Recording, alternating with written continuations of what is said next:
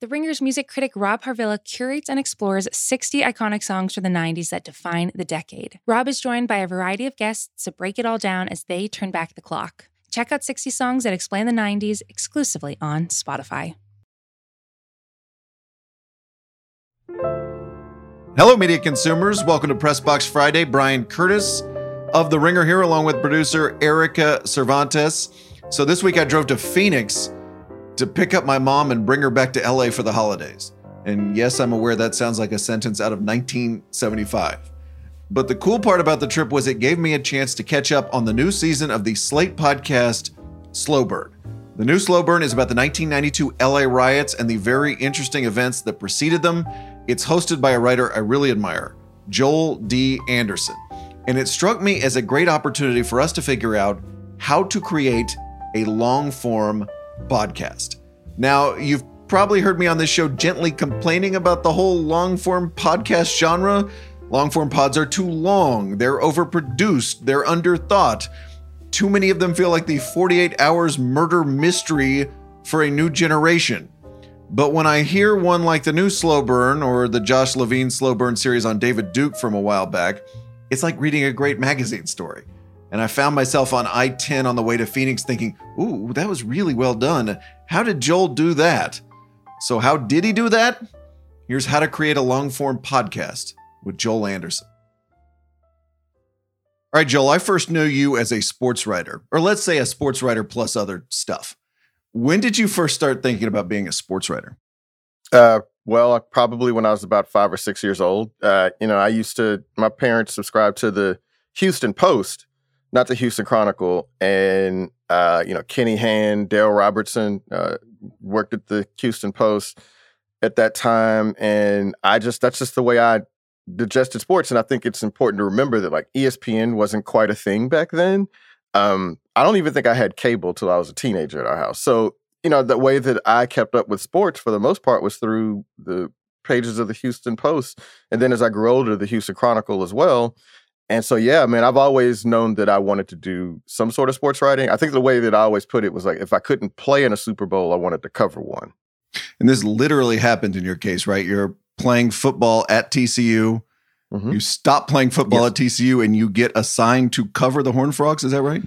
Yeah, man. Wow. Research, Bryan? I didn't know. Where have you heard well. that?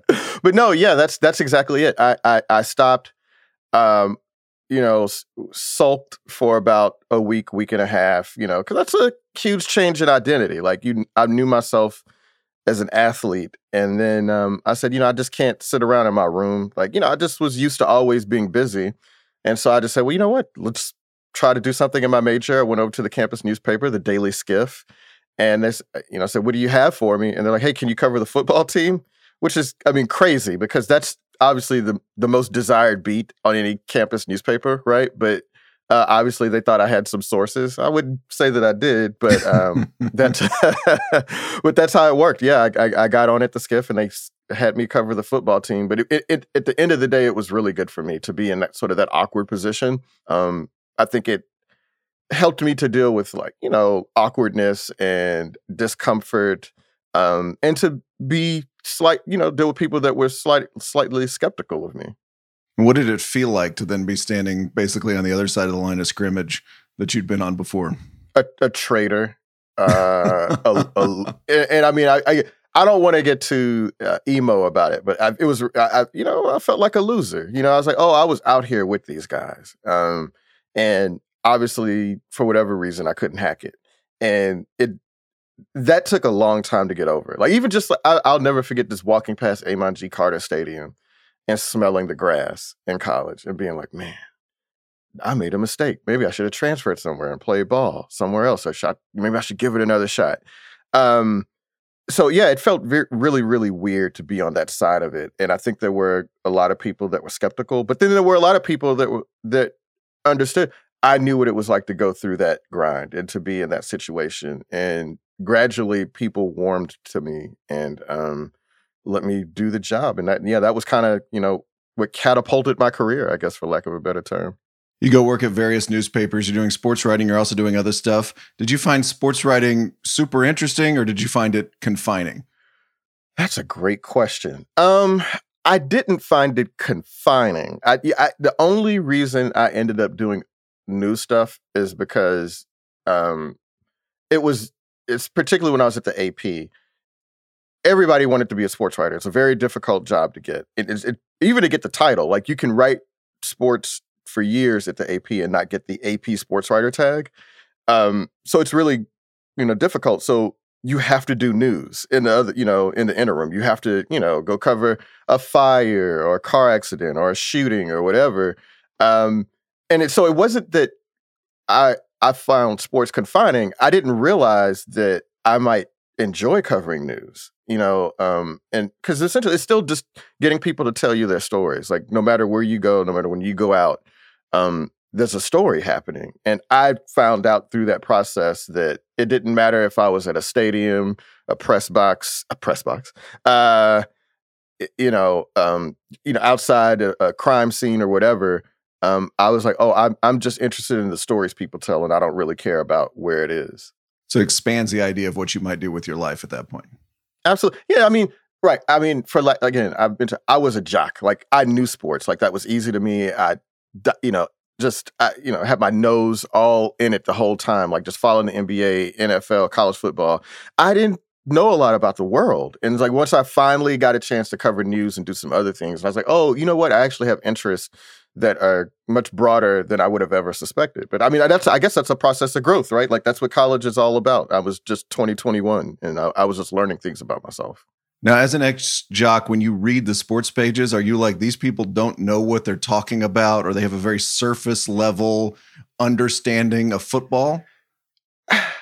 Well, that's a that's a, another good question. Um, so I think that a lot of sports writers know sports really well. Um, I don't think that the gap in knowledge is that vast. Now, maybe in football, it's a little different because that's some strategic things. And even when I'm looking at the game now, I'm like, I don't even, I don't know what that is. Like people talk about mesh points and all that stuff. And I have the, I get the general understanding of it, but, you know, a lot of the, the nomenclature and all that other stuff and the terms that people use now that doesn't r- quite resonate with me. So, but I do think that sports writers get the general part of it, like the games, the analytics, um, storylines, all that stuff. I do think though what what's missing is like a fundamental understanding of like the humanity of the players because there's just not a lot of overlap. I mean, in this country, you know, people are segregated for any other reason, and so you know, um, just getting to know people and knowing what they've overcome or knowing what they've done or relating to them in some sort of way other than as like a kid or you know, a football player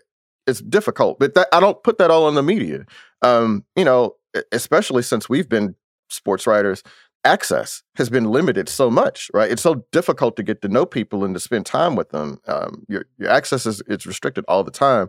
So um, I think that's a two way problem, but I think that's the biggest piece of it. Like remembering that these guys are humans or, or even kids a lot of the times, um, and and that makes the coverage a little less than ideal, I would say. After working at a bunch of newspapers, you go work for BuzzFeed News, which we now hear a lot about because Ben Smith is this country's media columnist in chief, and also they just did an IPO. What kind of opportunities did BuzzFeed News offer to a young journalist? Man, well, see, it's funny you say that. I was an old journalist, man. I was old when I went in there. I, I went in for my job interview in a suit, and I remember walking in there, and I was like, "Oh, I'm, I'm, I'm out of step with this newsroom." The, the, my, um, the, the my my eventual editor, sports editor, and I, am sure he'll mind. He don't mind if I tell this story. He's a, a, a mutual friend of you know Josh Levin, our, our boy. Uh, so Ben Mathis-Lilley was a sports editor at BuzzFeed News, and he it comes to interview me for the job, and he's wearing swim trunks and a Michigan shirt, a Michigan T-shirt. and I interviewed him, and I came in for a second interview, and he was wearing the same outfit. And I was like, "What? Why are you, are you not going to dress up?" But anyway, um, in terms of opportunities, it was great. I mean, because it was the first time that I could just dream up a profile or a feature, and there were unlimited resources to go pursue it. You know, this is when BuzzFeed was just swimming in money, right? Which was still, I was very skeptical of this because I'd just come out of newspapers where, you know, they were taking away coffee machines and toilet paper, right?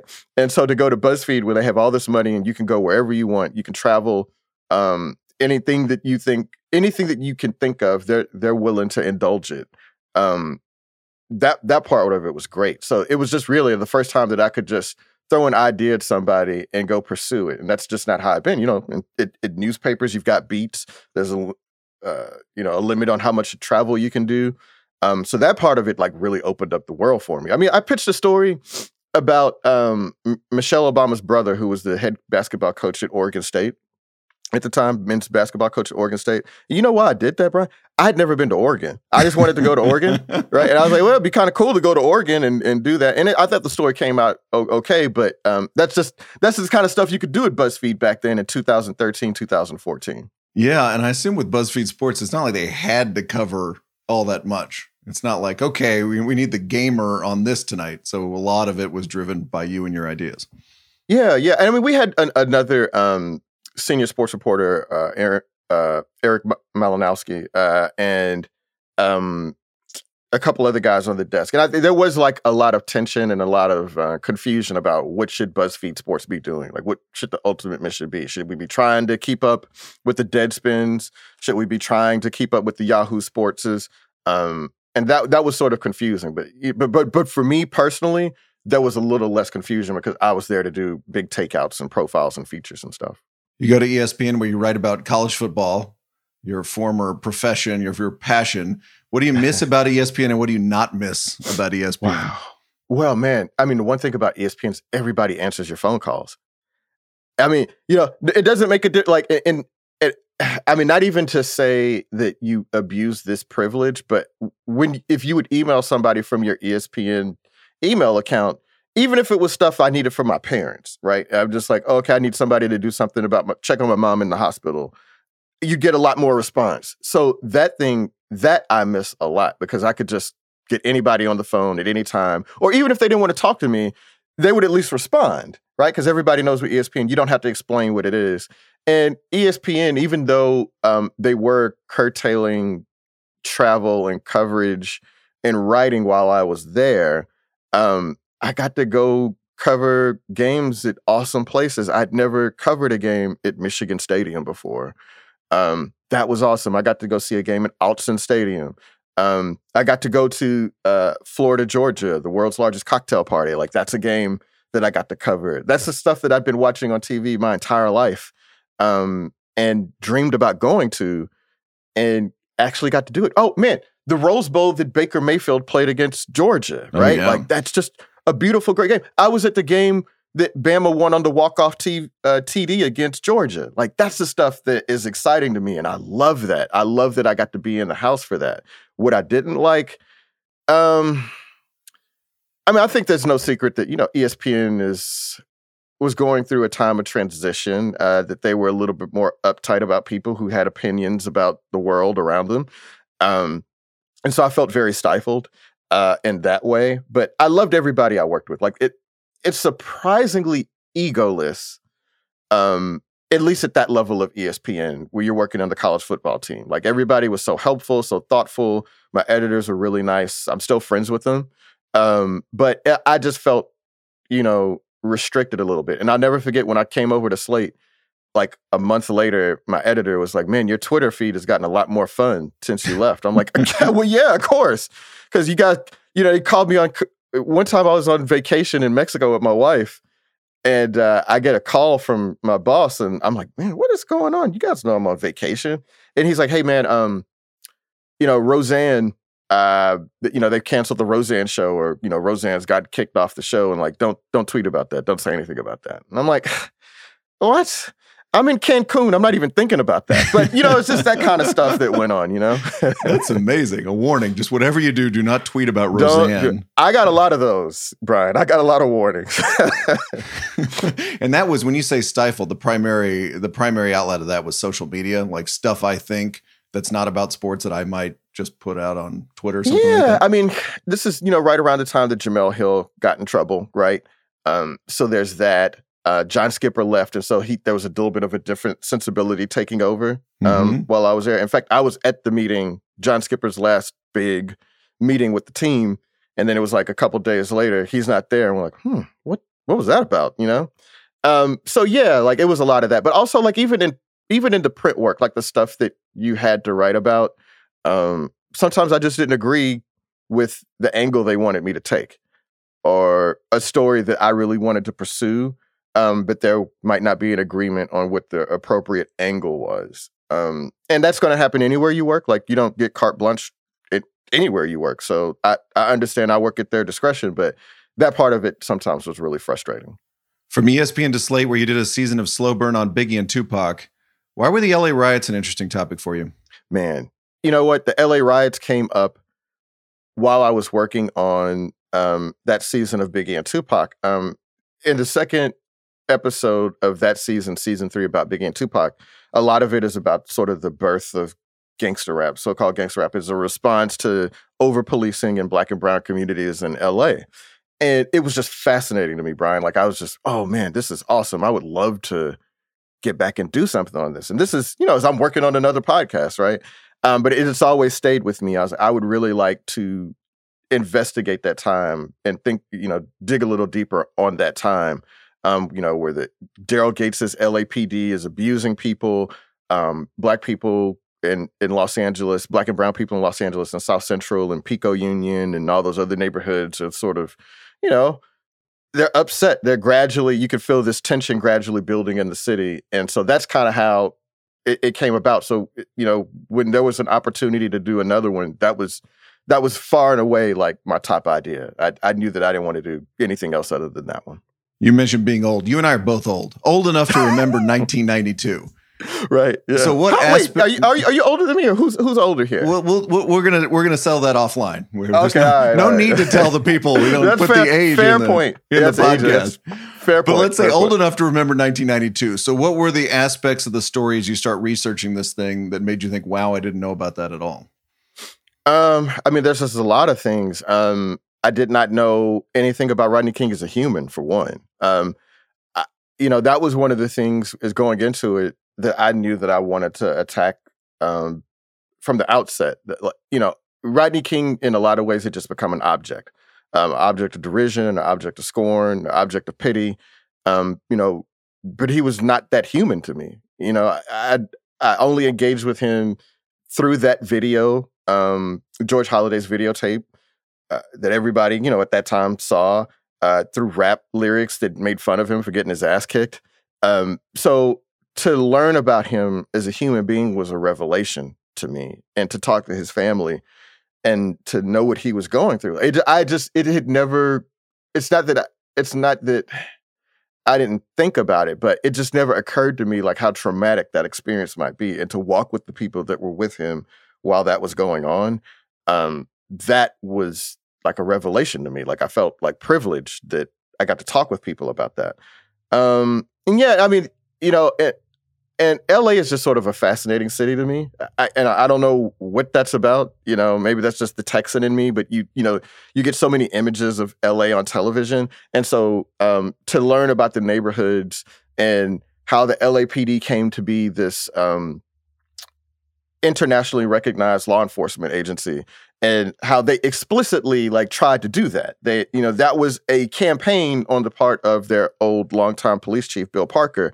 So how that stuff sort of came up, like Dragnet and what we now call propaganda on TV, like LAPD is responsible for a lot of that, and it makes sense. They're right there near Hollywood and all that stuff. So that, um, all of that stuff was just like wildly fascinating to me, and was stuff that I. It's not that I need I would have even known to think about it. You know, I the reason I didn't think about it because I didn't even know to think about it. And so learning about that stuff is was just every day I'm I'm I'm learning stuff and it's it's a lot of fun. You mentioned getting to know Rodney King as a person. Uh, tell how do you go about doing that? I, I you you cite his autobiography in the pod. You talked to right. one of his best friends and fishing buddies, as you said, his younger brother. What else? What else do you do to sort of paint that picture? Yeah, so I mean, his best friend Johnny Kelly um, was huge in that regard because he spent the most time with Rodney King of anyone post beating. Um, and he grew up with he's no Rodney King. He's like eight or nine years old there in you know the Pasadena area. So um, that was a tremendous insight. But then you know, so we had set up an interview with his cousin who wrote a sort of memoir about her relationship with Rodney King. Um, and so we're setting up this interview and you know just getting ready normal stuff and she's like, as we get started, she says, "Oh yeah, by the way, we have a special guest here. I hope you don't mind." And you know, that's you all know what it's like to set up audio. That's conf- you know, oh God, what are you doing? You're gonna confuse things.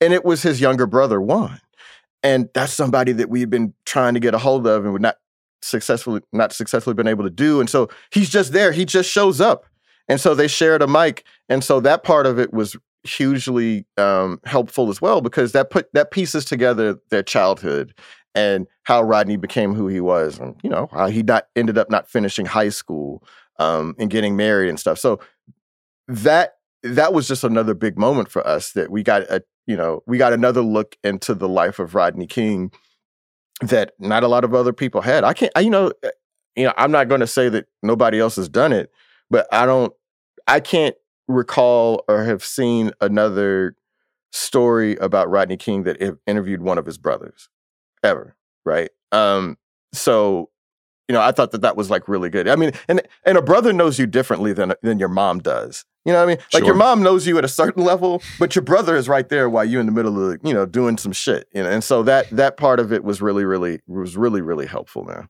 Give us a little how to here. So you've decided to do the LA riots as your topic. How do you start reporting a long form podcast? Oh God.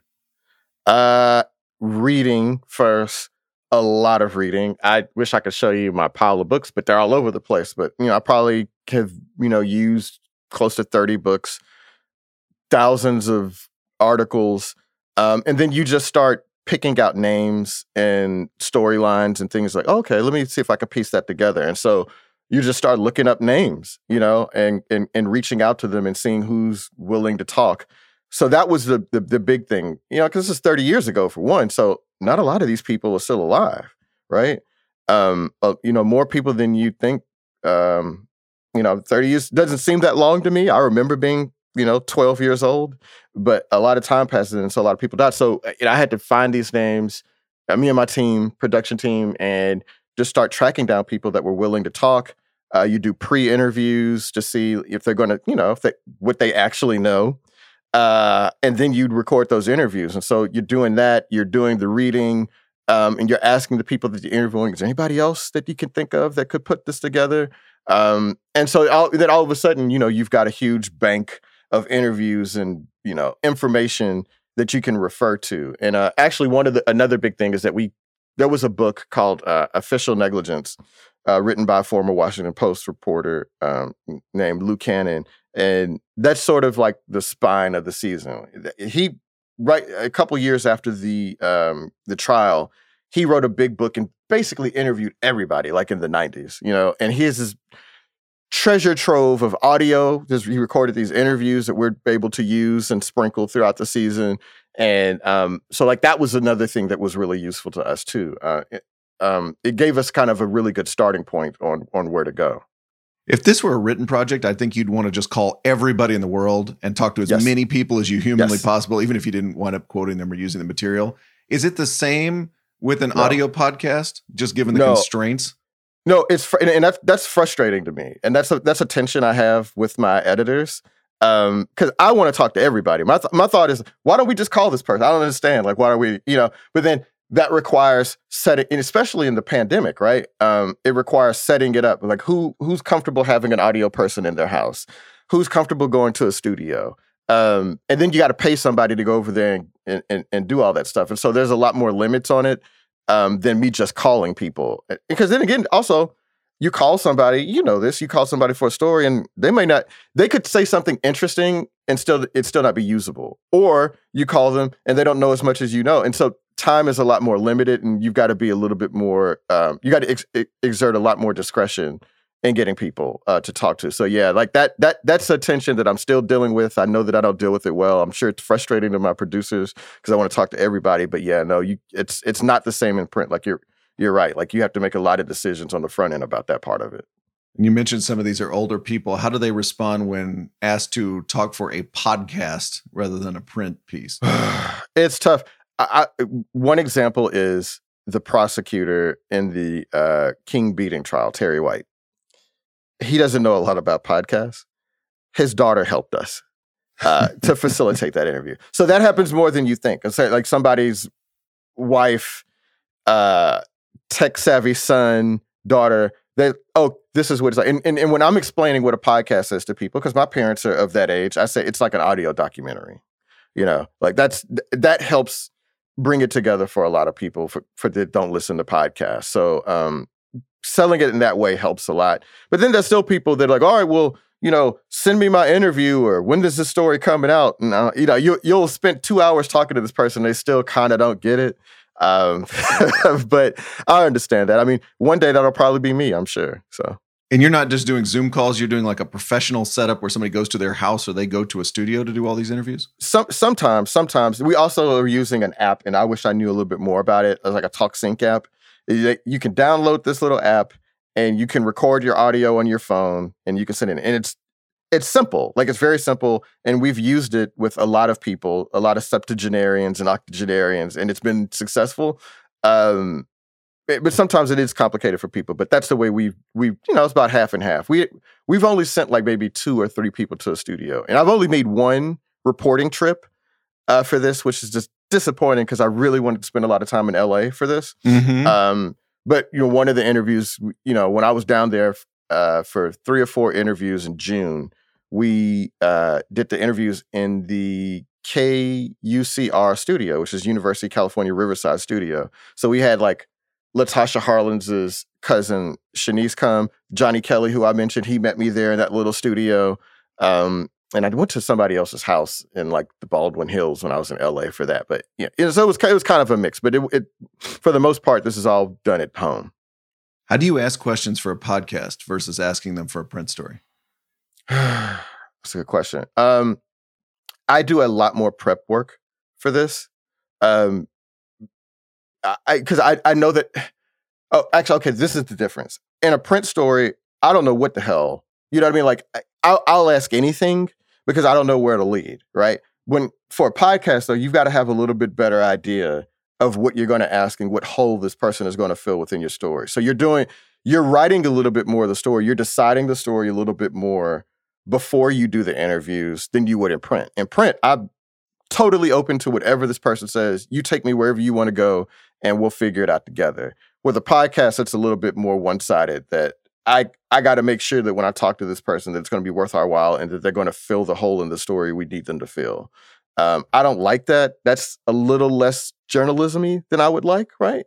Um, but I understand how it works, and that's the way we had to do it, and it's and it's worked out. And I mean, you can still have an interesting revelatory conversation with the with those boundaries, um, but it's just not.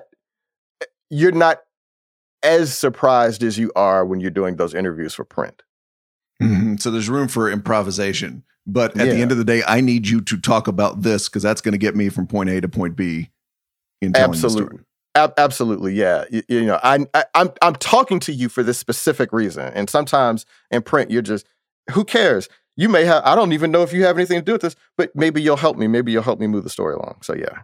The off script moment, or maybe off script moment, I think I enjoyed the most was his Michael Woo, the former LA City Council member, who yeah. he's talking about. He he called on LA Police Chief Daryl Gates to resign this big moment after the video comes out, the Rodney King beating video comes out, and he says, Not only did I want to call on him to resign, I wanted to be the first because it would help my political career.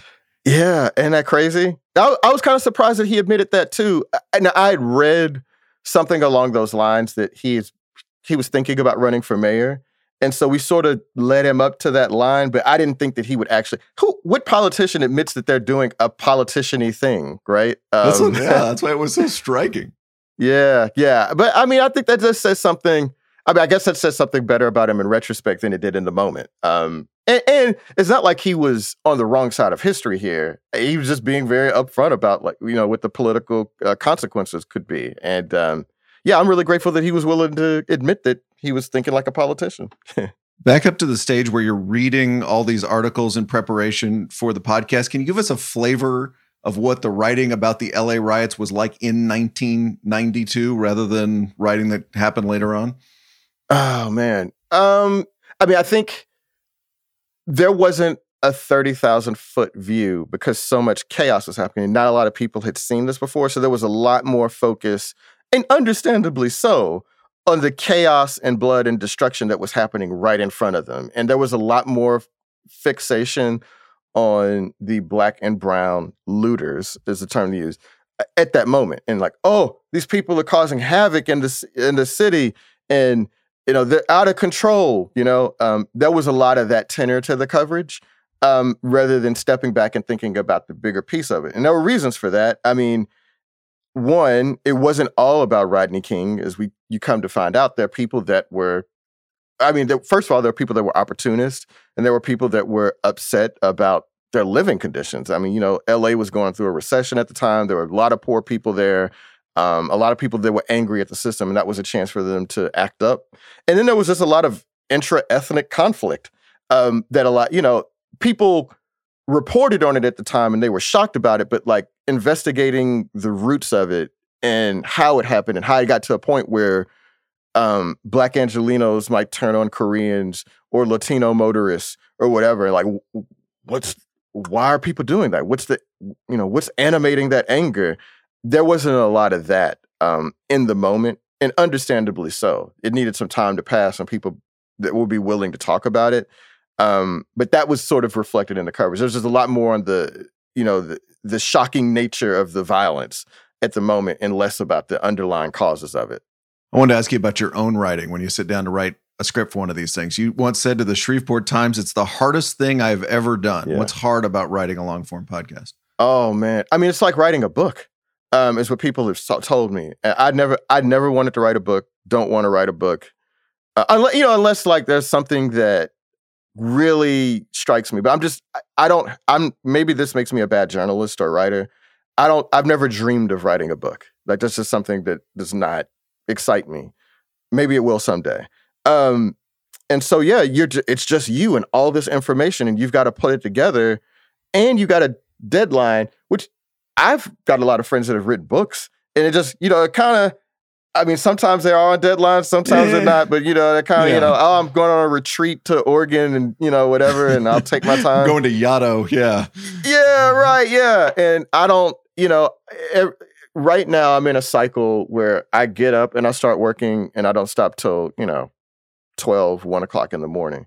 Um, that's partly because of our uh, production deadlines or whatever, but it's just it's a marathon, man. Like it just it's a, it's it's a beating, and um, as you do this, so you not only are you reporting and reading and writing, but then you have to perform, right? I have to come into this little closet that I'm in right here, right now, and read my words enthusiastically right? I have to perform.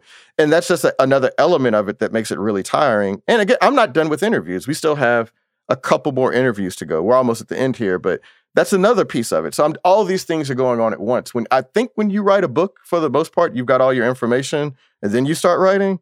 Well, I, we're still like doing all these things all together at once, is which makes it really, at least makes it really difficult for me. I'm very tired. I can't wait to. I, I hate to say it. I love this. This is a, the most rewarding thing I've ever done, but I'm so tired. I can't wait till it's over. Is there a trick to the actual writing when you get the scripts, things you've learned doing this yes. twice now?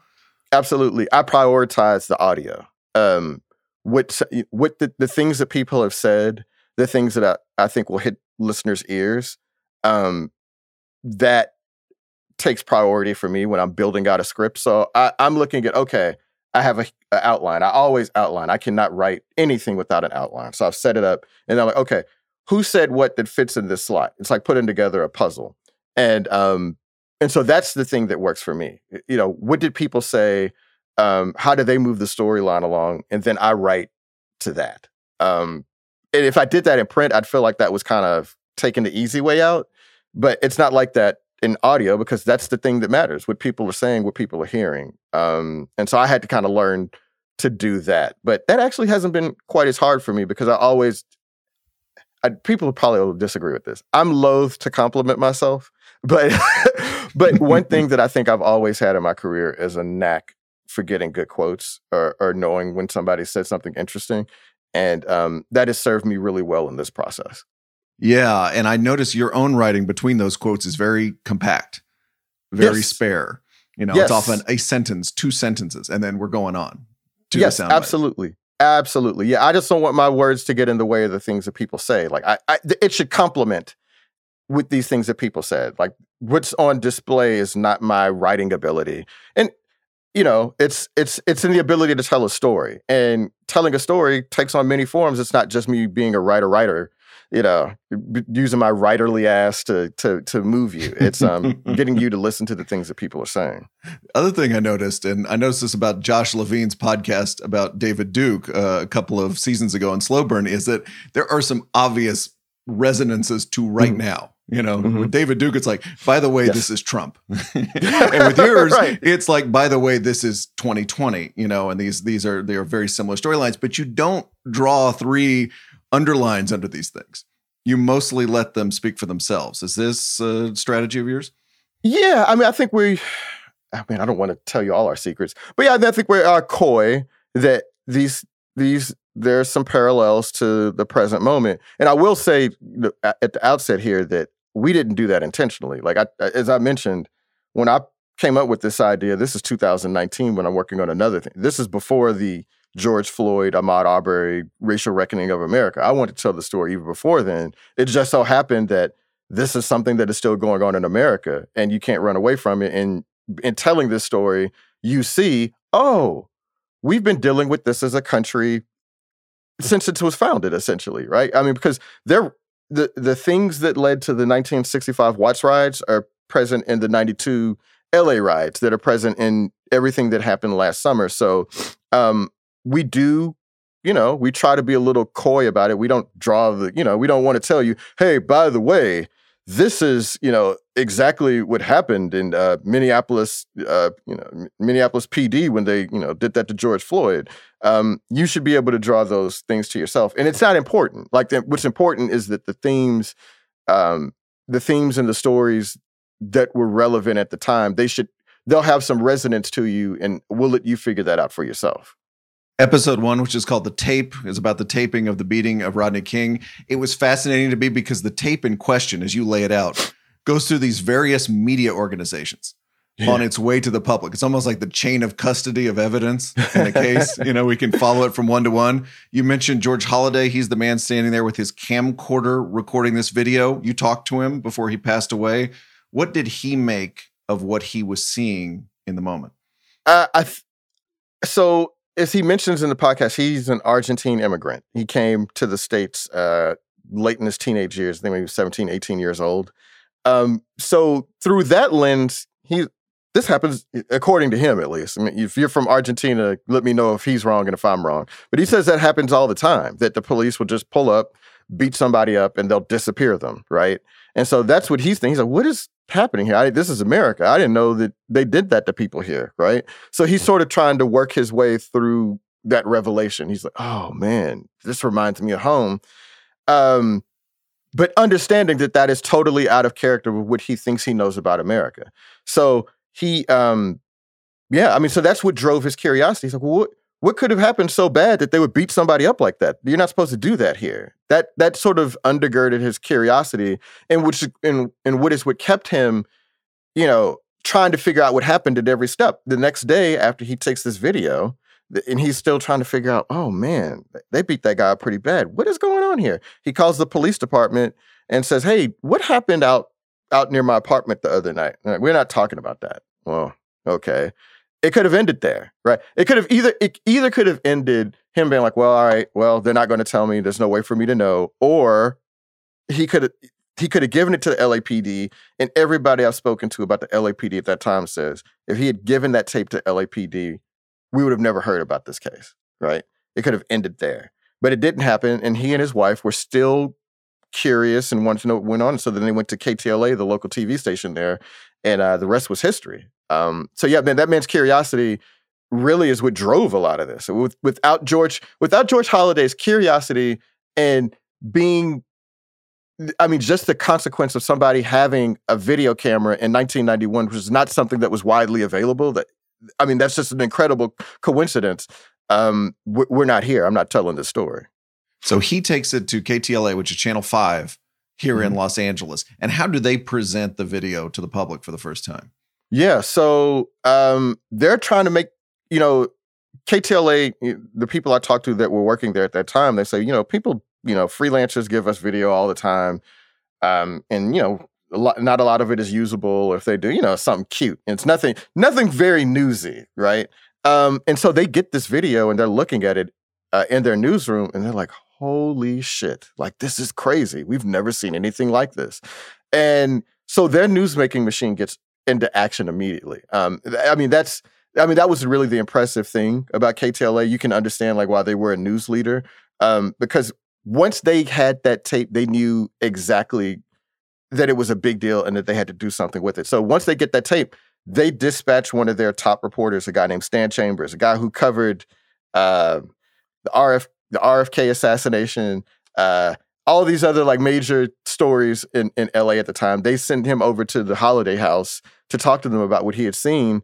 And then they knew enough that, okay, we've got this tape. What's the appropriate thing to do? We don't know the name. We don't know why he's been stopped. Um, they didn't sensationalize it when they broadcasted it, but they said, "Hey, look, this is what we've got. This is what we know. We're trying to find out more." They they didn't just splash it and throw it at people and were sensational about it and, and, and lead off their newscast with it. In fact, they let off the second block of news that night with it Oh, because was they were the trying to be cautious because they knew that it was explo- They knew that it was explosive, and they're like, "Well, let's just see. We don't have enough information." But uh, putting it in the second block didn't make it any less sensational. Right? I mean, it still took off after that night. We should note there's no TMZ in 1991. There's Right. no Twitter. There's no way for a video like this to get to the public. It's local news, is how it's going to get out there. Am I getting his name right? Harvey Levin? Is that his, is how you say his name? That's right. Yeah. Harvey Levin. Yeah, he's just a local TV reporter in LA at that time. By the way, like that's that, that's kind of one of the other fascinating things. It's just all these characters. But you're you're you're absolutely right. There's no Harvey Levin. There's no TMZ.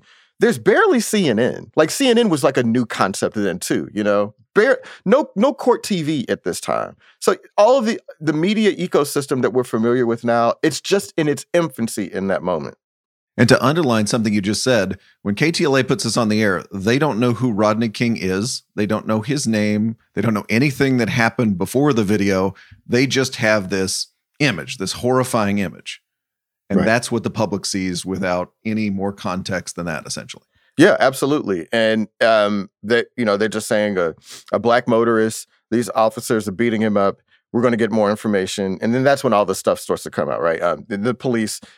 There, there are incident reports of what happened, and then they're able to sort of piece it together. Because also by that time, Rodney King, the next day, he's got an attorney, right? Um, and a, a- an attorney that is desirous of getting attention uh, on his case, understandably so. So all that information came out. But yeah, they definitely slow played um, that tape when they first had it. But it's understandable; they didn't have any information.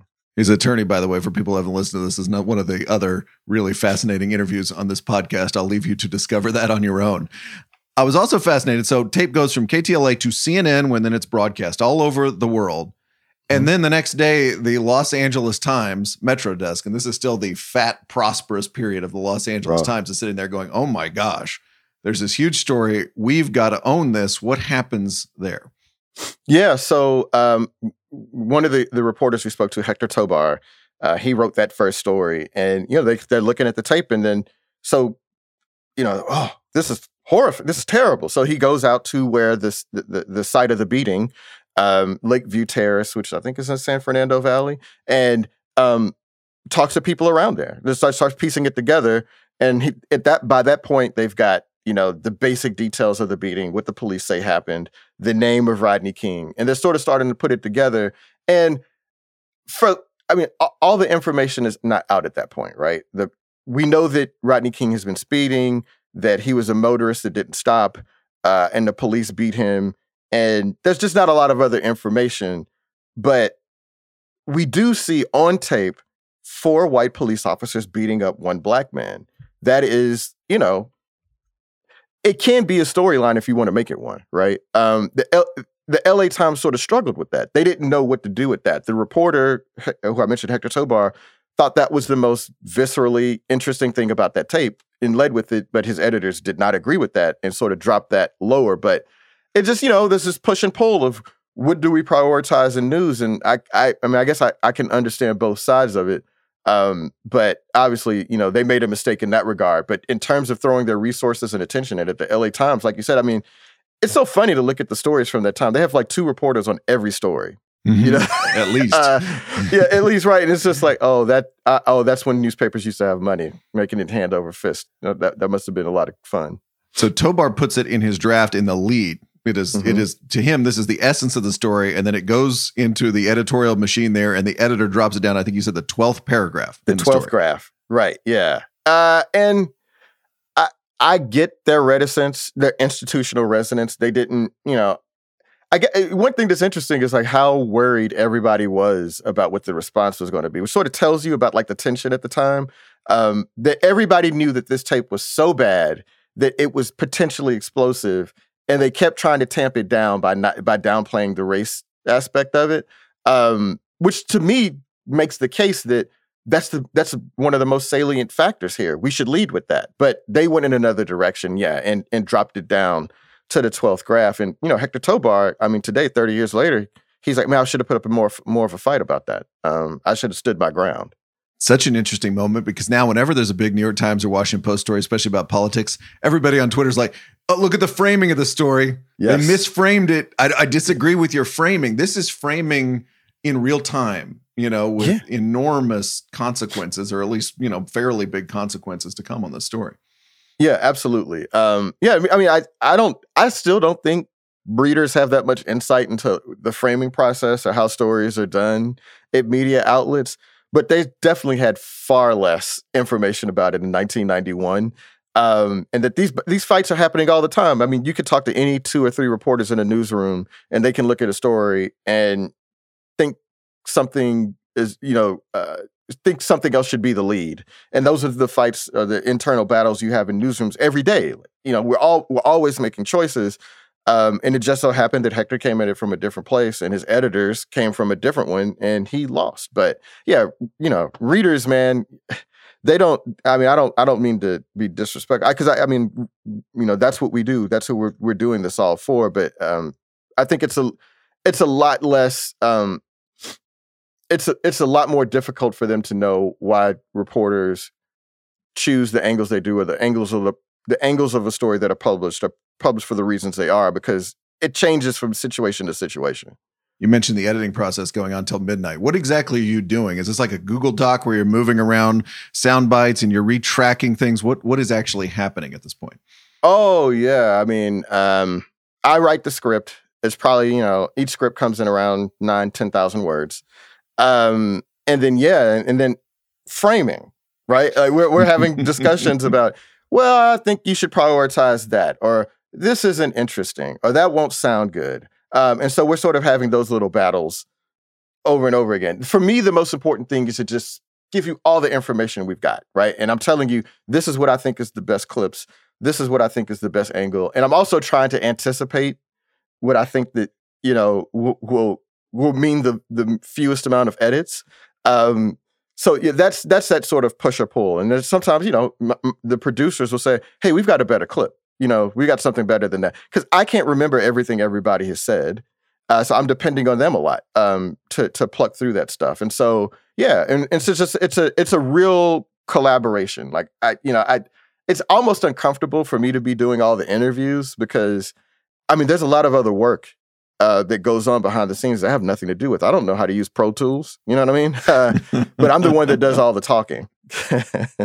I'll end here, Joel. Uh, you said you are against writing books or at least skeptical about writing books, but you've done all this research, you've gotten all the principles to come to the table, you've laid all this out. You don't really want to write a book about the LA riots? I mean, this is the book. This is the book about the LA riots. So we're done. It's already done. Yeah.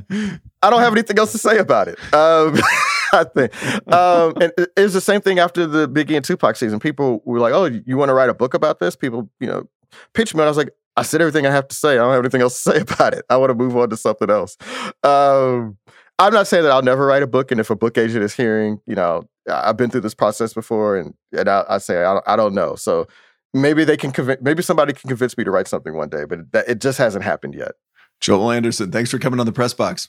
Bryan, thank you so much, man. A lot of fun. Huge thanks again to Joel Anderson. I'm Bryan Curtis. Production magic by Erika Cervantes. I've got an upcoming press box schedule for you as we stumble into the holidays. Next week, David and I are going to be back early in the week to do our annual Year in Media episode. Then we're off Friday and Monday for the holidays, but I'm back Tuesday, December 28th with another edition of our Pressbox Great Books podcast. J.R. Moehringer is going to join us to talk about his 2005 memoir, The Tender Bar, which is now a movie directed by George Clooney and starring Ben Affleck. I cannot wait to talk to him, plus more lukewarm takes about the media. Have a great weekend.